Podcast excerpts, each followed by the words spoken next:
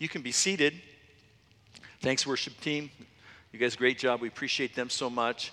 And my name is Ross Anderson. I'm one of our teaching pastors here at Alpine Church. And today, we're taking a break from the series that we began. We're doing a, a series called The Jesus Way. It's from the uh, part of the Sermon on the Mount, how people who follow Jesus as King live in daily life. We're taking a break today because we want to recognize moms today. So, the first official Mother's Day, you might be surprised to know it was not started by a greeting card company or a florist or anything like that, right? The first official Mother's Day was started in May 1908 at a Methodist church in Grafton, West Virginia. And I don't know where that is either. And um, it, but it was designed as a celebration of the achievements of women. It was like 1908 was, was like the culmination of the women's suffrage movement and the, the prominence uh, that women were taking and more and more in American society. And part of the culmination of that was this Mother's Day celebration. And by 1912, in just four years, many different states and cities and, and uh, religious groups had adopted Mother's Day as a, a national, uh, um, rather an annual holiday. And it was, it was in 1914 that President Woodrow Wilson proclaimed it to be actually a national holiday and has been since the first uh, or the second um, Sunday of every May. Now, this being America, it wasn't very long before the florists and the greeting card companies and, and department stores and other merchants did get involved in uh, taking advantage of the vast popularity that Mother's Day had, had rapidly become. And, and pretty soon, the founder of Mother's Day, she had become so disgusted with the commercialization of it that she actually spent the rest of her life campaigning to have Mother's Day removed from the national calendar because it went so far against the values that she, that she wanted to inculcate in the first place. So, my point is that Mother's Day is not a biblical holiday.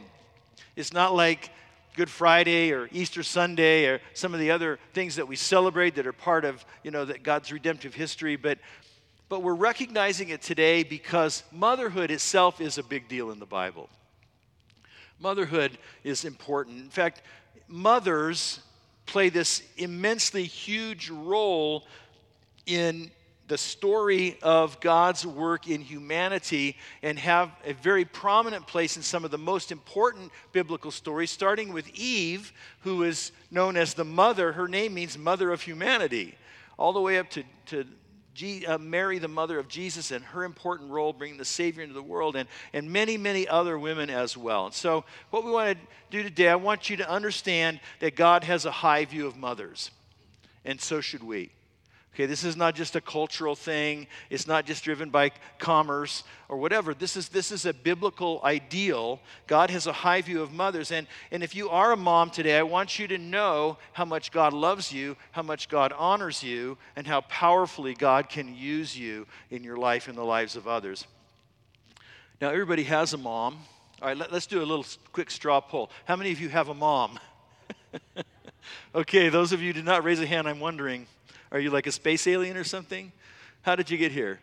Well, like if you have a mom, as you do, maybe your mom is gone and, and, and you're, you don't have the opportunity any longer, but I, I want you to see that person as God sees them and let them know how much you love them and how much you honor them as well today.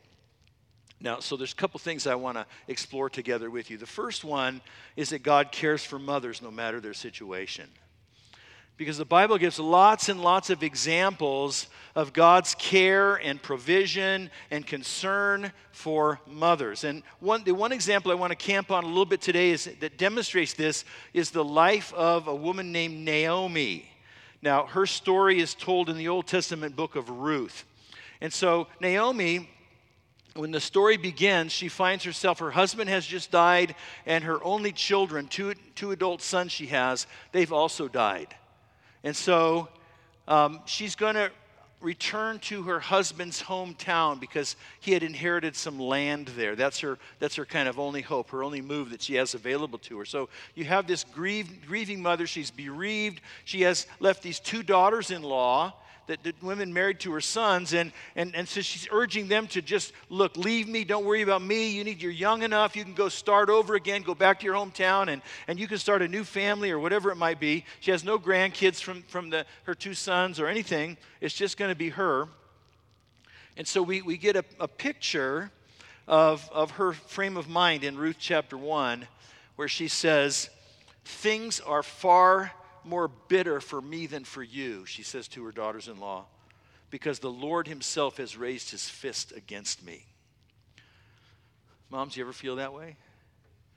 Like, like, like things are tough. You're, maybe you're, Naomi here, she's beaten down by life. She's even questioning God. Uh, man, it's tough being a mom. And it's because, because as a mother, she's been bereaved, but, but I know that there's times in our life, maybe as a mother, where you feel like, man, that things, things are pretty bitter right now. I wonder even if God is around. I wonder if God is, is with me or He's even involved in what's going on in my life right now because it's just tough. It can be so tough. And a few verses later, she expresses this. She says, Don't even call me Naomi. Instead, call me Mara, for the Almighty has made life very bitter for me. See, the word Naomi means pleasant, and the, and the name Mara means bitter. So sometimes, you know, sometimes motherhood is pleasant. And you're enjoying it's great, you know, things are going so great, and your kids are, you know, just turning out the way you hoped, and they're achieving stuff, and they love each other. And other times, motherhood is bitter because we live in this fallen, this broken world. And um, kids make their own choices. Sometimes they're bad choices. And, and sometimes we, we wish we could do things differently and had more to offer. And, and, and so Naomi's at a place in her life where, where motherhood is really painful for her. Now let's fast forward to chapter 4, the end of the book. One of her daughters in law has gone home to her hometown. She's going to take a fresh start. But the other one stayed with Naomi. That, that woman is named Ruth, and the book is named after her. And, and so Naomi's now back where her husband grew up. And as a widow, she's forced to sell that land that was in the family that she inherited through him. She's forced to sell it to, in order to survive. She has no one to look after to take care of her in that culture. It was tough for a woman who was alone. And so, this distant relative named Boaz steps in and he agrees to buy the land. And so Naomi now has at least, she's going to be cared for. She has at least some financial security. But also, what happens, and it's an interesting, it's a really intriguing story if you get a chance to go read it. It's only four chapters long to see how God's at work. It, it turns out that Boaz also marries Ruth.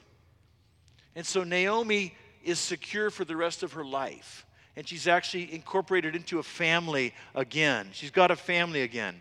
And so, soon, Ruth with Boaz has a son, a son named Obed. And in the Old Testament legal system, because they were interested in maintaining the lineage of each family line, in the Old Testament system, Obed was technically the heir of Ruth's dead husband. So, technically, even though they're not biologically related, she's technically Naomi's grandson. And so, Obed, we learn at the very end of the book of Ruth, that he has a grandson. His grandson is King David. And so Naomi and her family have this very special place in the whole history of Israel, and through David, the whole redemptive history, really, um, of God's work in the world. And so it's very clear once you see all the twists and turns of the story and you see how it resolves from chapter 1 to chapter 4 that God is at work in Naomi's story, that God is setting things up, that God is moving the pieces around, that God is the one who brings Boaz into place just at the right time, that God is watching over and providing for Naomi from day one and guiding her at every turn. And so instead of now calling her bitter, Look what the women in her town are talking about. They're saying, Praise the Lord who has now provided a redeemer for your family. May he restore your youth and care for you in your old age. And you could get look at a lot more uh, examples in the Bible of God's care and concern and love and involvement with and support for mothers. Motherhood, you know, I'm speaking, of course, as an outsider here, right? Speaking from my observation, not from my experience. But it seems to be that motherhood can be one of the greatest experiences of life. can also be the hardest. And you've got this, this, this polar thing going on. And the stress and the responsibilities and the disappointments and the hopes and the and the broken dreams and the just the aspirations and just the hard work can make you wonder sometimes like Naomi if God is really even there for you if God has somehow raised a fist against you at times in your life and you may feel very alone you may feel underappreciated you may feel like you're, you're just stretched to your limits and you don't know how you can just do it for another day that's why I want you to know that God loves you, that God cares about you. He knows what you're dealing with in your life, and He's there when you don't feel it, He's there when you don't see it. He's there in the times of blessing and in the times of struggle. He's at work all along the way, working out His good plans for your life.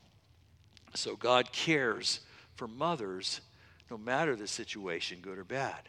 Now let's build on that. I want to show you one another thing that we see that's just just in um, woven into the whole fabric and the whole worldview of Scripture, and that is God. God just honors mothers, even ordinary, especially ordinary mothers. So here's the thing: is that God has placed mothers in a in a position in human experience, in society, in the family, in a position that demands honor and respect. It's built into the Ten Commandments. It's this principle that we owe to our moms, this honor and the respect. It's not, and, and it's really built into the whole fabric of God's created order. Certainly in the fabric of Israel's life, it was built into their very covenant relationship with God. And so we see in the Ten Commandments, Leviticus 19, each of you must show great respect for your mother and father. Now, I, uh, I, realized as I was reading this this week, kind of prepping for to share with you guys today, I realized that when I read that, my mind always just goes generic to parents. Honor your parents. But that's not what it says. It says, honor your mother and your father. Mother's named specifically, and she's named first for whatever reason. And so I wanted to, to focus on that particular thing that, that, that this is important. This is what God says is at the heart of society these 10 commandments from him. This is one of them. And it's not just for ancient Israel, this is a universal principle. And we know that it, that it extends into the present day. We know that because it's restated in the New Testament, which means it's not just for Israel alone, but for all of God's people everywhere through all time. In Ephesians chapter 6, Children, obey your parents because you belong to the Lord, for this is the right thing to do. Now, there he does use the generic, but now, but now he says, honor what? Your mother and father. So, he, so Paul, the Apostle Paul, is quoting directly from the Old Testament, from the Ten Commandments, but he's, in, he's interpreting and extending that for us a little bit, showing us the application of that. And so he says, look, part of honoring your mom is doing what she says, is being obedient to her, right? Now, that doesn't apply uh, to, in the same way when you have grown up and you've set up your own home and your own family and living on your own. Um, but look, if you're still living at home, then you honor your mom by obeying her. I don't care if you're 13 or 30, if you're living at home, then this is part of what it means to honor, honor your mom is that you follow her rules for the household, that you uh, don't give her grief when she asks you to help, that you don't give her this like passive aggressive attitude or whatever it might be. It's part of honoring your mom. But no matter how old you are or whose house you live in, the honor part always applies. Still applies today. It's talking about how we treat our moms, how we speak to our moms, how we speak about them to other people as well. You know, even if she wasn't a very good mom. Now, look, I've been around enough years to know that there's a lot of moms who struggle with motherhood who, who weren't very good. That there's moms who raise their kids uh, while struggling with an addiction. There's moms who uh, have emotional problems trying to raise their kids. There's, there's moms who grew up in a dysfunctional household themselves, so they never learned how to, how to nurture and how to provide the things that we mothers usually provide. And so I know that not everybody here has had a very good mom. But God still says that we treat them with respect. Now, that doesn't mean you, that you don't have to have boundaries. Sometimes you have to have boundaries. You respect your mom while, while you say, no, you can't come to our house, you know, all the time or whatever. It Doesn't mean you have to be, you know, best friends and, and go shopping together and all the rest. Um, it doesn't mean you have to agree about life or philosophy of parenting or anything really, but there's still this sense that you, you there's still some level of respect that she is owed just because she's a mom and because she's your mom. Okay, that's what God, that's the way God set up the universe. And so ultimately, then, when, when you honor your mom, you're really honoring God, right? When you honor your, the other moms in your life, moms around you, that maybe they're not your mom directly. Like Mark mentioned, he has a, number of different moms in a sense, right? A lot of us have women in our lives that, that we honor and respect as moms, and, and that's, that's really what they deserve. There's some level of respect. And when we do that, we're honoring God as well. Now, one reason why moms are worthy of respect, generally speaking, you know, I know that there's some who, who aren't going to fit the bill here, but again, but generally speaking, moms are worthy of respect. Proverbs chapter 31 tells one reason why. It says, She's clothed with strength and dignity, and she laughs without fear of failure. Now, of course, this is a generalization, right? I know that every one of you moms has times when you've been afraid of failure or you feel like you failed and you're not laughing you're crying right? But but here's the thing i noticed that jumped out at me is this in this verse is that moms are strong. Mom that you have to be. To do that role you have to be strong. Even ordinary this is not talking about super mom like we all can we all can name a, somebody that looks like super mom i don't know what they're like behind closed doors right? But, but in public, they've got it all together. Their kids are all, you know, obedient all the time in the store. They don't, they don't, you know, complain to get candy. They don't have a temper tantrum. Never seen those kids have a temper tantrum. You know, maybe they're on drugs or something. I don't know. But this is this is the mom you see all, their kids they're all dressed perfectly and they all match and, and she's all put together all the time and, and their kids are golden and they're getting on the honor roll and they're the captain of the basketball team and all the rest you know. So you're going well that's not an ordinary mom. Ordinary moms are strong. I know moms who've lost a child in our own family and in our church yeah, you, you have to be strong. And that grief, that, that sorrow creates a depth of soul that creates a dignity that he mentions in this verse. I know moms who have to go it alone. Maybe they're widowed at a young age. I know some, in, or their husband is deployed for months on end, or the, the dad of their kids just took off. That's a strength that I don't have. Just grinding it out day after day after day. Maybe with maybe with more than one kid you know in, under under the age of five and it's like man you, you just have to be strong. I think of my own mom. She had 10 kids in 16 years. We calculated one time that from the conception of my oldest sister to the birth of my youngest sister my mom was pregnant about 65% of the time She's strong. She's not with us anymore. She's gone, but, but she had to be strong. So I see ordinary moms rising to the occasion again and again and again, defying the odds, doing the impossible. You know, listen, if you if your if your mom is still around, if you're still living at home, it's easy to take our mom for granted, right? She's got your lunch ready for you every morning when you head out the door to school. You know, clean clothes magically appear in your drawer every week. You think, oh, we must have a laundry fairy. Yeah, her name is mom, okay? So God says, honor your mom, treat her with respect. And one way to do that is just let, let your mom know. Let other moms know. While we're in Proverbs, a couple verses later, it says, Her children rise and call her blessed that idea of rising, standing, that's a, a sign of honor. Like, like when uh, important dignitary enters the room, you know, you rise, or um, it's a sign of going public. So it's not just your private, what you tell your mom, you know, in a private moment, but what you say publicly. How do you publicly honor her in your words in your attitudes and your actions, not just on Mother's Day brunch. Hope you enjoy that today. Whatever you got planned today. But it's, you know, what's going on all year long. We honor our moms and rise up and tell her that. Now, one important way in the Bible to honor our mothers is to listen to and follow their teaching. Look at Proverbs chapter 1. He says, "My child, listen to what your listen when your father corrects you. Don't neglect your mother's instruction, and what you learn from them will crown you with grace and be a chain of honor around your neck."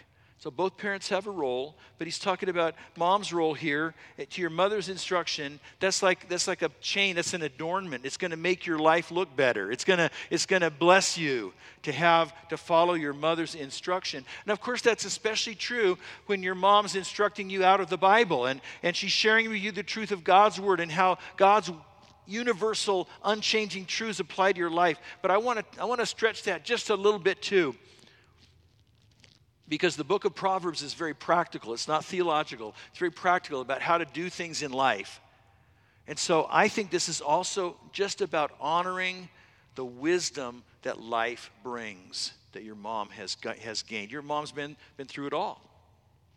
She's been, uh, she's learned a lot in all these years. Teens, teenagers, you know, you may think your mom is so clueless. And to be honest, she is in some ways, in all the ways that don't really matter, like fashion and technology and the, and the, the cool words and stuff like this. I said cool, that's not even cool, right? To say cool. Your mom doesn't know that. She'll say cool. In all the ways that don't matter, your mom might be really clueless. Okay, I grant that. But you know what? When it comes to life, she has wisdom that's born from experience. Your mom has been through stuff. Sometimes she had to learn things the hard way. She might have scars from decisions that she made when she was younger that, that she doesn't want you to have to go through that. She doesn't have to be a professional counselor. She doesn't have to be some kind of best selling author. She certainly doesn't need to be a social media influencer to have more wisdom than you in life. So you need to listen to her and honor her for that experience that God has given her in life. So, moms, you know what? Thank you for the input that you've given. Thank you for the wisdom that you've imparted to us. Thank you for all the eye rolls and all the attitude that you've endured over the years. Thank you for how you persevered when we weren't listening. We just want to honor you today. And part of that, you see, See, so here's where we, what we see God, God cares about mothers in any kind of circumstance when He's there for us. He's there for you in the tough times and the good times. And, and you deserve respect. He's built that into the fabric of creation and the fabric of society because you're strong and you're wise. And that leads us uh, to the third thing I want to share with you today from Scripture, and that is that God uses mothers of faith. God uses you. God, being a mom, puts you in a place because of, because of the way God set this thing up. Being a mother puts you in a place where God can work through you in the lives of other people, not just limited to your children, but certainly that's a big part of it, right? That God can work through you. And the New Testament gives us one really great example. It's in the life of this guy named Timothy. Now, Timothy was a protege, a ministry partner with the Apostle Paul. And in fact, the Apostle Paul wrote two letters to Timothy that are now in the New Testament. Can you remember what they are? Oh, 1st and 2nd Timothy. Okay, there's your Bible lesson for the day. So in 2nd Timothy, Paul is older now. He's running out of gas. He doesn't know if he has a lot of time left. And so he wants to emphasize to Timothy the key things about life and ministry as he's trying to pass the baton to the next generation. And one of the things he emphasizes, he says to Timothy, Look, it's important for you to appreciate the influence of these key women in your life. And he, t- he talks about two key women in Timothy's life. So in 2 Timothy chapter 1, he says, I remember your genuine faith, for you share the faith that first filled your grandmother Lois and your mother Eunice. And I know that same faith continues strong in you.